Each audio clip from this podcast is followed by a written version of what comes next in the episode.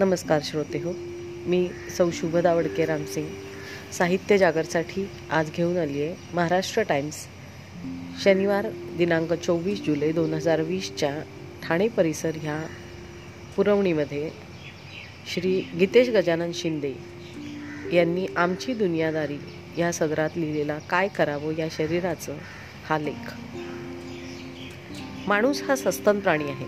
आता तुम्ही म्हणाल हे तर आम्हाला ठाऊक आहे. शाळेत शिकवलं होतंच की समुद्रात आढळणारा अवाढव्य वेल मासा आणि उलटे लटकणारे आणि सध्या मनुष्य प्राण्याच्या नाकात दम आणणारे वटवा याच गटात मोडते. हां पण हे बाकीचे सस्तन प्राणी आपल्याला स्तन असल्याचं अवडंबर माजवत असल्याचं मात्र ऐकिवात नाही. बरं हे मी सर्व का सांगतोय? तर गेले काही दिवस सोशल मीडियावर एक विषय खूप चर्चेला जातोय. अभिनेत्री हेमांगी कवी हिच्या बाई बुब्स आणि ब्रा या पोस्टने अनेक संस्कृती रक्षकांना घाम फुटला. बाईनं उघड उघड या गोष्टीवर व्यक्त व्हावं हे आपल्या तत्वात बसत नाही. कारण त्यामुळे आपल्या संस्कृतीला धक्का बसतो. पण हेमांगीने स्वस्तात प्रसिद्धी मिळवण्यासाठी ही पोस्ट लिहिली नव्हती. तर तिला ती लिहिण्यास भाग पाडण्यात आलं होतं असं प्रथम दर्शनी तरी वाटतं. झालं असं होतं की हेमांगीने तिच्या सोशल मीडिया हँडलवर चपाती बनवतानाचा एक व्हिडिओ शेअर केला होता. त्यात ती घरच्याच कपड्यात साधेपणाने गोल गरगरीत पोळ्या कशा लाटाव्यात याचे धडे देत होती. पण पाहणाऱ्यांपैकी काहींना मात्र भलतेच दिसले. मग काय? या ट्रोल भैरवांनी व्हिडिओ खाली आपली दिवाळखोरीत गेलेली अक्कल पाजळायला सुरुवात केली. बरं या स्त्रियांचीही संख्या बरीच होती. काहींनी तर हेमांगीला थेट मेसेंजरवर अश्लील मेसेज पाठवले. इतकं काय होतं त्या व्हिडिओत? तर घरी पोळ्या लाटताना तिने ब्रा घातली नव्हती. आणि याचंच अवडंबर माजवलं गेलं. खरं तर आपल्या घरात वा बाहेर हिंडताना अंतर्वस्त्रे घालावीत की नाही ही वैयक्तिक बाब असावी. पण आपल्या समाजाला मात्र ते मान्य नाही. जणू काही ब्रा म्हणजे आपल्या मातीतच जन्मलेला प्रकार आहे असा काहीसा त्यांचा समज असावा. जास्त नाही पण एकोणीसाव्या शतकाच्या सुरुवातीपर्यंत आपल्याला देशात ब्राबद्दल मोजक्याच लोकांना ठाऊक असेल. इंग्रजांनी हा प्रकार इथे रुजवला. आता तो आरोग्यास किती चांगला वा अपायकारक हा मुद्दाच नाही. तर हे वस्त्र परिधान करणारीचं व्यक्ती स्वातंत्र्य बाधित होतंय ही बाब इथे अधोरेखित करावीशी वाटते. आपण ग्रामीण भागात डोकावलो तर ही चैन न परवडणाऱ्या स्त्रियाच अधिक आढळतात. इथे तर इतके अभाव आहेत की स्वातंत्र्याच्या इतक्या वर्षानंतरही संपूर्ण अंग झाकता येईल अशी काहीच परिस्थिती नाही.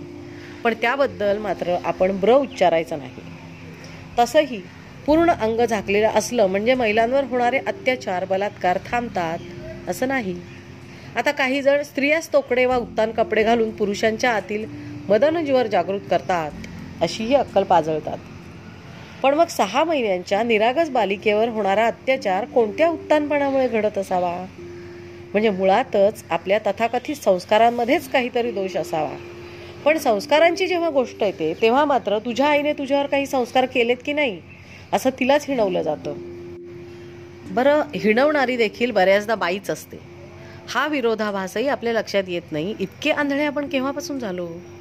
खरं तर ह्या समाजाची नजरच वाईट. त्यामुळे इथे बाईलाच नजर कैदेत राहावं लागतंय. मग ती तरुण असो वा म्हातारी या नजरा तिला चुकलेल्या नाहीत. अशाच नजरा कवी संजय चौधरी यांनी गंगेवरची म्हातारी या कवितेतून टिपल्या आहेत. एक म्हातारी गंगेवर आंघोळ करत असते. अंगातून रक्त निघेपर्यंत दगडाने घा कातडी घासत असते. तेव्हा कवी तिला विचारतो की बाई ही कोणत्या जन्माची आंघोळ? गंगेला काही नवस बिवस बुक केला होतास का? त्यावर त्या कवितेच्या शेवटाकडे चौधरी म्हणतात राजा ही आंघोळही नाही आहे ना नवसही. फक्त आयुष्यभर या कातडीला चिकटलेल्या लोकांच्या नजरा धुते.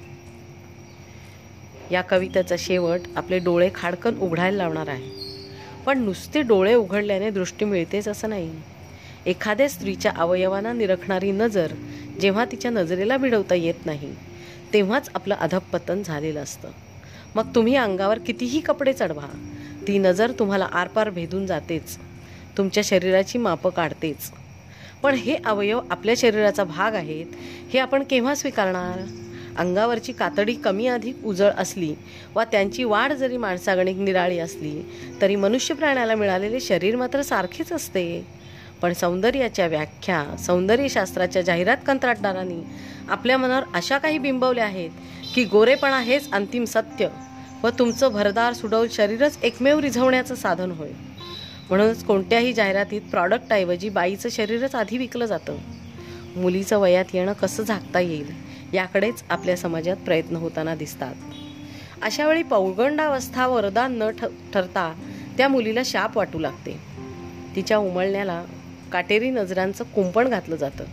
एखादीनं ह्या प्रवाहाविरुद्ध काही करण्याचा अवकाश तिला अनेक विशेषणांनी संबोधून तिच्या चारित्र्यावर चौफेर हल्लाच केला जातो.